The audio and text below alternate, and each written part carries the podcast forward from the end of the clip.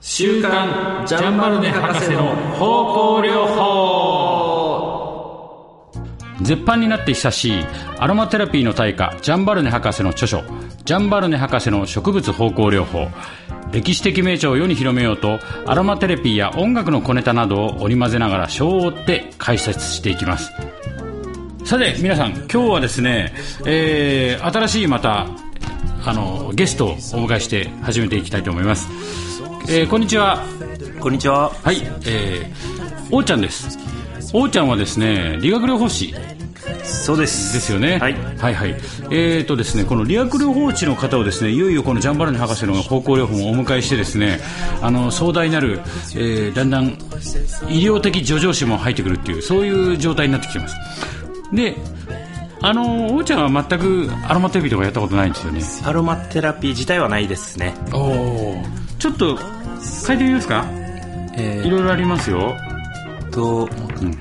何、何知ってますか何知ってっているうかその前にアロマテラピーって、はいあのどういう印象ですか、はい、ああ、アロマテラピー。アロマテラリピリーラクゼーションとか。あーリラックスリラックスですね、はい。リラックスって感じですかね。なるほどイメージはあのね実はですねアロマテラピーのこの精油の中にはいろいろな成分も入っていてですね、はいあの実際上こう神経神経というかね精神に作用する部分も実はあるんですけどこれとかね、はこれか、かけばいいんですかい、これどうですかあこれお花系ですーあー、これゼラニウムゼラニウム。じゃないねこれはねこれちょっと言ってく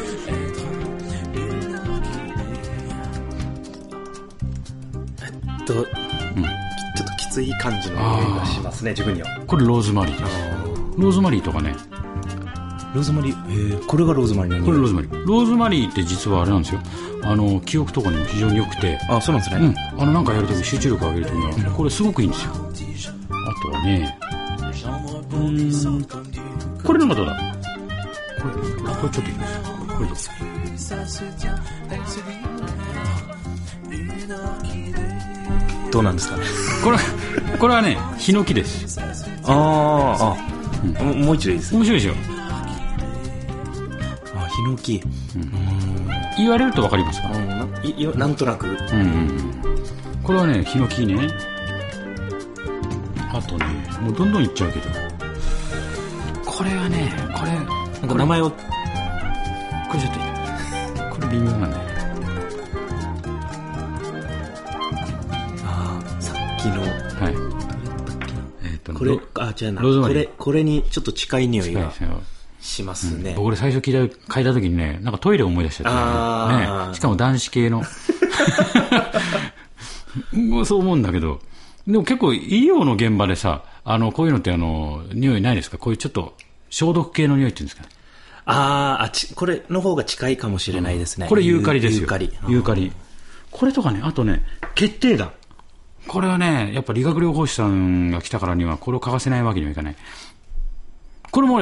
これ決定打。はい。これ多分ね、院内でもう相当書いてますよ。くんくんと。ど うそうでもないですかうんうんあ、うん。何おかしいな。何ですかこれ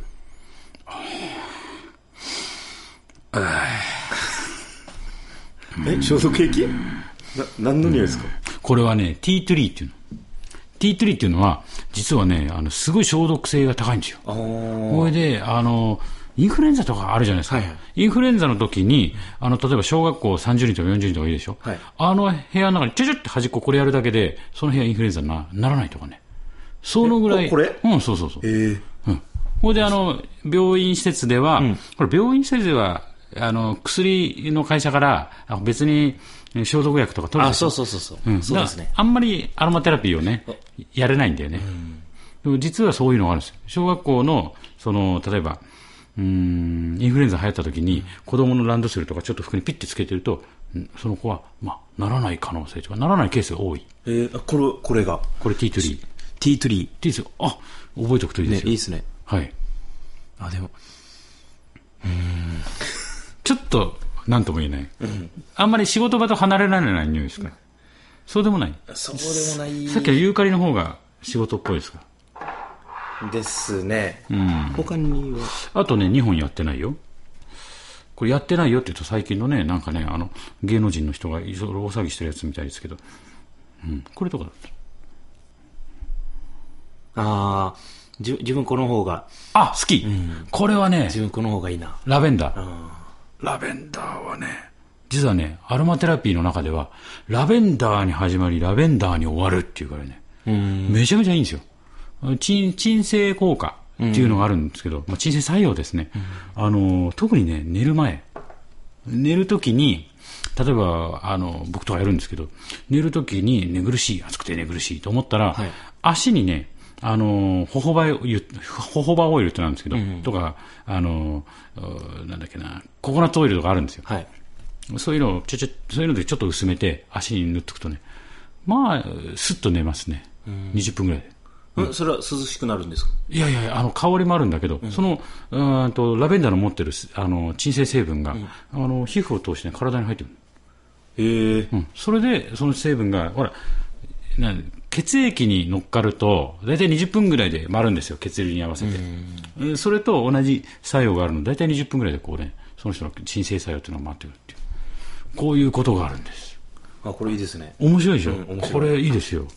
というね、あのー理学療法士の王ちゃん、こ今回ですね、アロマテレビのことはほぼ知らないという状態で、はいちょっとゲストとして迎えつつ、はいまあこの、今ですね、非常にこう、頑張ってですね、あの、アロマテラピーの名著を世に広めようと頑張っているこの、ジャンバルニ博士の植物方向療法に、新たなる1ページを加えようということで、今日ちょっとゲストにえー来ていただいてますと。まあ、じゃあそんなコーナーでですね、まあ、いつものように始めていきたいと思います。で、おーちゃんはですね、何も知らずに、えー10分ぐらい前にここに、あの、来てですね、 あの、ゲストとして入ってくれというふうにお願いした状態ですので、まあ、私がいつものペースで番組のペースを進めていって、まあ、そこについてきてもらおうという形で進めていきたいと思います。よろしいですかはい、お願いします。はい、じゃあ行きましょうね。えーっとですね、この前エッセンス入門まで行って結構頑張ったんですよ、ここはね。想像力を接する力もやって、あ、これだえーっとね、先週ちょっと被るかもしれないですけど、今、なぜ方向療法なのか。これまでね、言ったんですよ。方向療法っていうのは、まあ、そのものズバリね、あの、アロマテラピーの香りの、香りの、あの、アロマテラピーっていうのは、それが方向療法っていうふうに翻訳されてるんですよ。うん。まあ、じゃあそういう流れでね、いきましょうか。で、この本はね、1964年ぐらいに書かれた本なんです。あそのくらい歴史がじゃあ。理学で、めちゃくちゃ歴史あるんですよ。もう、ものすごい歴史ある。だけど、絶版でね、買おうとしたらもう、高く高くて全然。もう1万円以上みたいな。ええそうです。アマゾンで2万円とかね、ついてる。大変なんですよ。大変。だからその大変な状況を、こう、ね、えなんていうんですか、そんなんじゃなかなか知れないので、こう、ラジオ、インターネットラジオを通して、皆さんと共有しようっていうね、そういう壮大なる計画のもとに行ってるんです。ああ、いいですね。いいでしょう、この沖縄からね、こういうことをね、行ってるわけです、この30、今日34だったんですけどね、お昼ね。じゃあちょっと行きましょうか。えっ、とね、今日、先週はね、えっ、と、54ページの6行目ぐらいまでは行ったんですけど、いや、3行目まで行ったんですよ。じゃあ4行目から行きましょう。植物が歴史の流れの中で多少とも長い間忘れられてしまったのは、まず第一に、人々はいつの世でもそれさえあれば全ての病気がなくなるような万能薬を発見したと思い込みがちだったことによる。これ思うんだけど、あの、理学療法士っていうのは薬じゃないですよね。薬ではないですね。うんあの、理学療法ってマッサージなんですかマッサージ、マッサージともまた違う。マッサージっていうのはまあ、えーっと、痛いところを揉みほぐす。あーなんかマッサージとしたら、はいはいはいこの痛くなった原因を追求して、そこに対して治療するのが理学療法士。理学療法作業療法士あれ、とじゃかない、そこでですかね。痛みの原因も分析してこう調べていくってことなんですかそう、そうなりますね。そうなるので、マッサージとはまたちょっと分野が変変わわってくるのかなとは思います。なるほど、いや、そのね、まだ3行しか読んでないんですけど、申し訳ないんですけどね、皆さん、あの、アロマテラピーでもあれでしょ、あのトリートメントでありますよね、トリートメントあのアロマのオイルを使ってこう塗ってトリートメントってあるんですよ、あれ、何気にリンパの、ね、流れに沿ってたりするんですよ、ああ、はい。そういう、でもあれはね、ある意味、痛みの追求とかしないと思うんだよね、痛みのこう原因の追求とかってね。でも結構リン、リンパ、リンパが流れることで、痛み自体はだいぶああ、収まりますよね。ああ理学療法っていうのは、えっ、と、何をもって、えーなんていうの、学習するんですか最初の学習ポイントっていうのはない。そういう、マッサージじゃないんですよね、始まりはね。違う違いますあねー西洋なんですか西西西洋洋医医学学。ですね、まあ、医医者医者の下で働くはいものなので、まあ、西洋医学になではあるんですよ、えで、えー、と何をっていうとうーん何です かね、理理学療法士、まあ、今言ったように、えーとけまあ、患者さん患者さんとこうたじ携わるんですけど、えー患者さん一人一人やっぱ症状も違いますので、教科書通りにとはいかないのでやっぱり、うんまあ、一人一人に合った治療法だからマッサージとはまた全然あ変れ、わっそてきまのす治よ、療ね、法とかさ、あの、何々を処方するっていうのは、もう王ちゃんが決めるんですかあこの人に対してはこれをやる。うん、それはもう先生あのドクターからの指示でああ、なるほど。こういうのをしてくださいって来た来たらそれはそれに対してその痛みに対して自分たちが持っている治療法、治療主義で、うんえー、と治療していくような流れなるほだどからね。人それぞれまた違うんです違うんですね。その、先生がいて、その先生の処方したこの方法を取ってくださいっていうものに対して、えー実際の技術として提供するみたいあな。そうそうそういう流れなのる方ほどがね。近いかもしれないですねはいはいはいはいはい。でね、今この、えー読んでるね、ジャンバルニ博士の植物方向療法っていうのは実は、えっ、と、この本が出た時には、トリートメントって手段が生まれてないんじゃないかな、まだ。えー、ともう一人だマルグリット・モーリーっていう女性がいてその人が実はイギリスに渡った時に、そこで、えーこうホメオパシーとかね、えーそういう世界と、えーくっつけたんですよそれで、えー今のトリートメントの、あのーなんですかうーんとアロマテラピーができてて、まあ、あとプラス当時あったこうバレエ面白いんですけどバレエねロシアのバレエとか、ああいうふうになんか体くっつけてこうやるでしょ。あ,、あいうの見てて、あ、こういうの、なんか人が気持ちよくなるのは絶対体にいいはずだって、そこから入ってきてるんですね。おーあそうなんですねだから今話聞いてると、い医療のね、やっぱ治癒っていうのを目的したところが入ったところと、アロマテラピーのトリートメントっていうのは、実は結構ね、甲骨感とかね、要はあの気持ちいいイコール人間の健康にいいことだっていうね。えーで、アロマテラピーっていうのは、その、あの、病気にななりにくい体を植物の恩恵を得て作ろうよっていうね、そういうところから始まってるんですよ。あアロマテラピーっていうのは全て植物から取り入れたもの、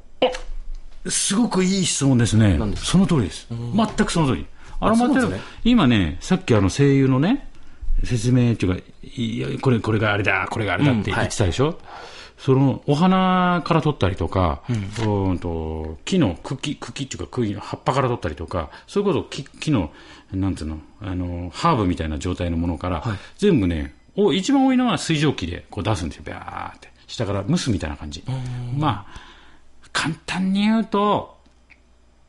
肉まんあんまんみたいな 感じで、こう下から蒸すんですよ。植物をわーって。これ上に蒸気が上がるといいじゃないですか。そのれ蒸気を蒸気をピュピュピュピュって取るんです。うんあこれそうなんですねそれでエキスが取れていくというね。うん。だから基本的に植物なんです、全部。でも、そう聞かないと分かんないですよね。そう言われないとね。なんかどっかの合成のさ、なんか、まあ、そそういうのもあるのかなといやかララベンダーとか聞いたことあるんですけありど、ますよね他の種類って全然聞いたことなかったんで、あ植物なんですねあそういうものから完全に植物摂なん取してるとです。これで場合によっては、でっかい木の幹をザクッとやって、そのなんか木汁みたいに出るでしょ、うんはい樹液、ちょこちょこってそれからだ出したりとかね、だから全部植物なんです、基本は。あじゃあもう種類もじゃあだいぶありますよ、めちゃめちゃありますよ、もう本でいうと、アロマテラピーの成分84種っていう本も出てたりとかね、するんですけど、大体、まあ、あの自分たちがね、ほら、この、このおじいちゃんいるでしょ、この人は実はアロマテラピーの父と呼ばれてる人なんですけど、高山林太郎先生っていう、うんはいこの人は大体20種類もあれば十分なんだよとかね、教えてくれるんですけど、はい、でも種類自体も今、どんどんどんどん増えてますよ。はい、なので、全部植物。植物はい植物由来というか植物で、で、かつ、その、なんですか、マージャン、さっき出た合成とかはね、ないんです。全部100%。100%植物のそういう水蒸気でビャーって出したものから取ったりとか、あ,、とまた全然違うね、放出手段もあるんですけど、今は水蒸気が、まあ一番多いんですけど、うんそういうふうに取ってるものなんです。え初めて知りました。お本当ですか、い、やー今日はお呼びした甲斐があるって思うんえですー自分よも勉強になりました。はいお呼びというかね、あの来て別別件で来たのを勝手にこう 巻き込んでるんですけど、 じゃあちょっとね、先進んでいきましょうかね、54ページはまだ6行目までしてけど、今日というか、今日あた新しいところには何も言ってないんです、まだ。そしてまた前に戻べたように植物に従前の効果を発揮させるにはその植物が良い土地の、えー産でなければならずエッセンスの産名産地名産地があるんですそれぞれがね、これラベンダーとかフランスとかねあるんですよはい。さらに、それが適切な時期に、えー摂取採取され、えー巧みに調整され、保存されることが大切である。なぜか。なぜかというとですね、これ、中にベストな、でも、植物だから、ワインと同じであれなんですよ。毎年毎年、取れ方で変わってしまうんですよね、中身が。ああ、はい。で、えー取れ方で変わっちゃうんだけど、丁寧な取り方とか、時間をかけてコトコトコトコト取るとかしていれば、まあ、有料な中の化学成分が取れるんです。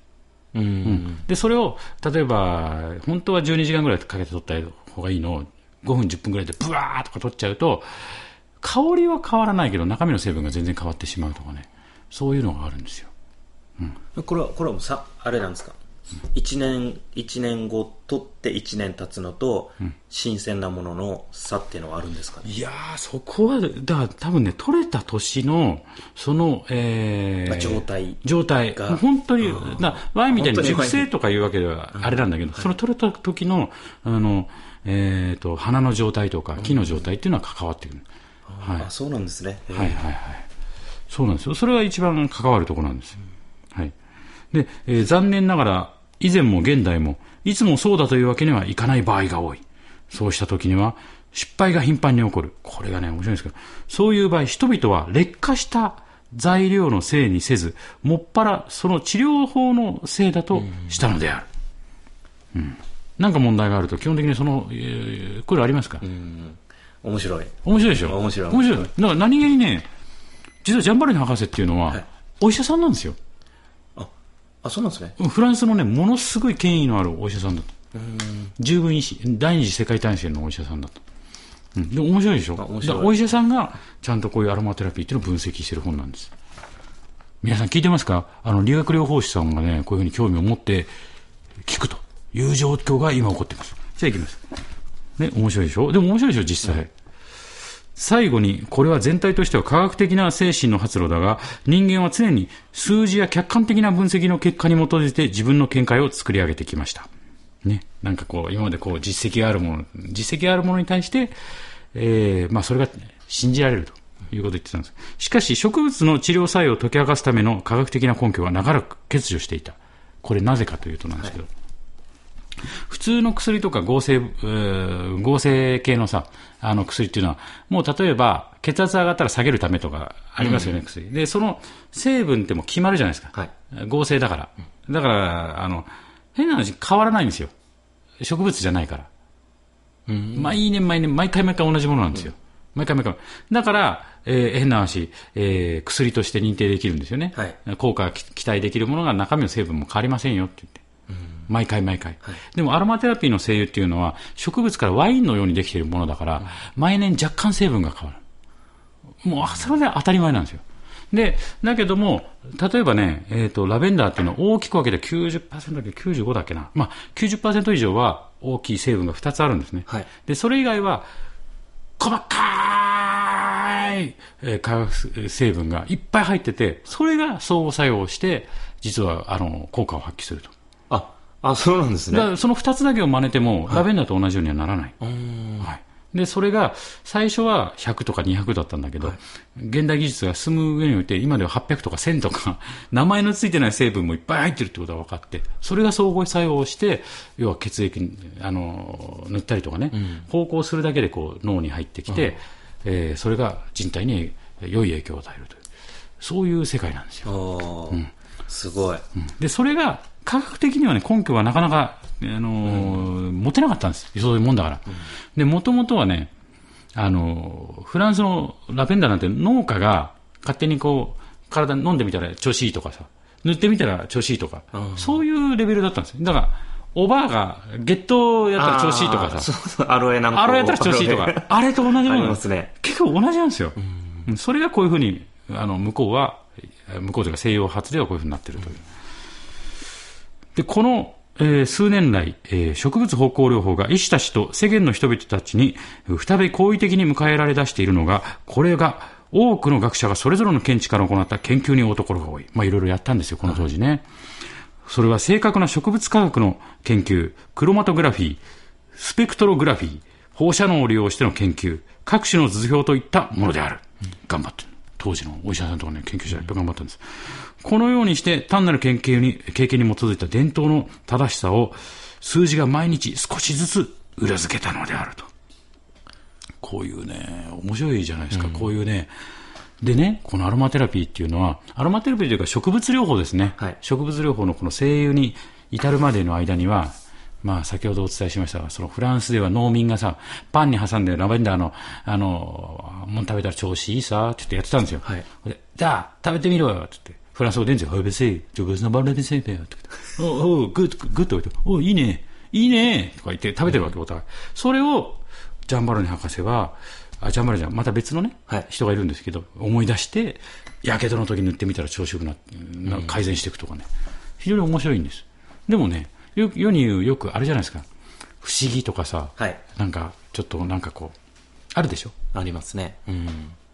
実はね、そ植物にそなぜそういうものが入ってるのかっていうのは、ある意味不思議ですけど、生命の源としてそれが入ってる、精油に対してはそういう実は、ちゃんと植物の一つとして、中にそういう成分が入っていて、それが西洋の、えー薬学とか、うー薬草学とか、はいそういうものの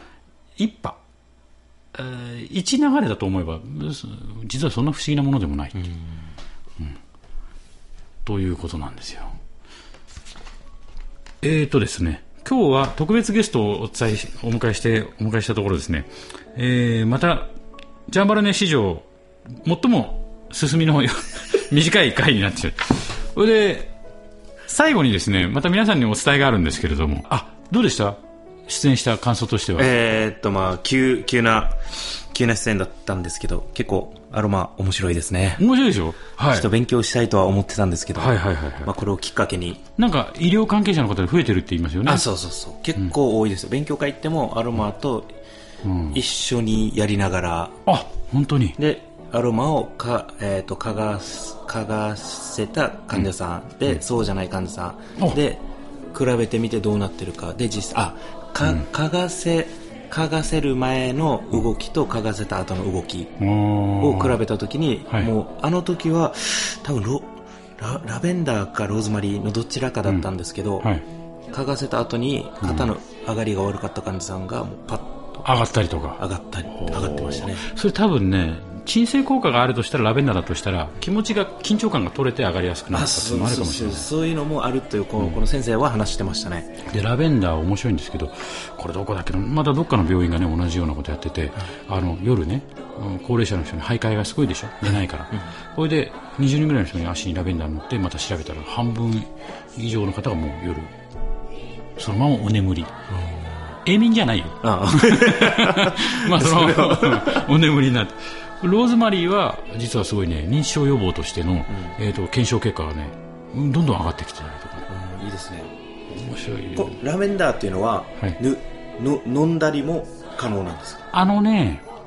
えっ、と教会日本の教会では一応飲むことは推奨はしてないですねうんただそうです、あのこれ海外のところでは飲むっていうのも含めた上で、えー、OK だと言ってるでそこでポイントになるのは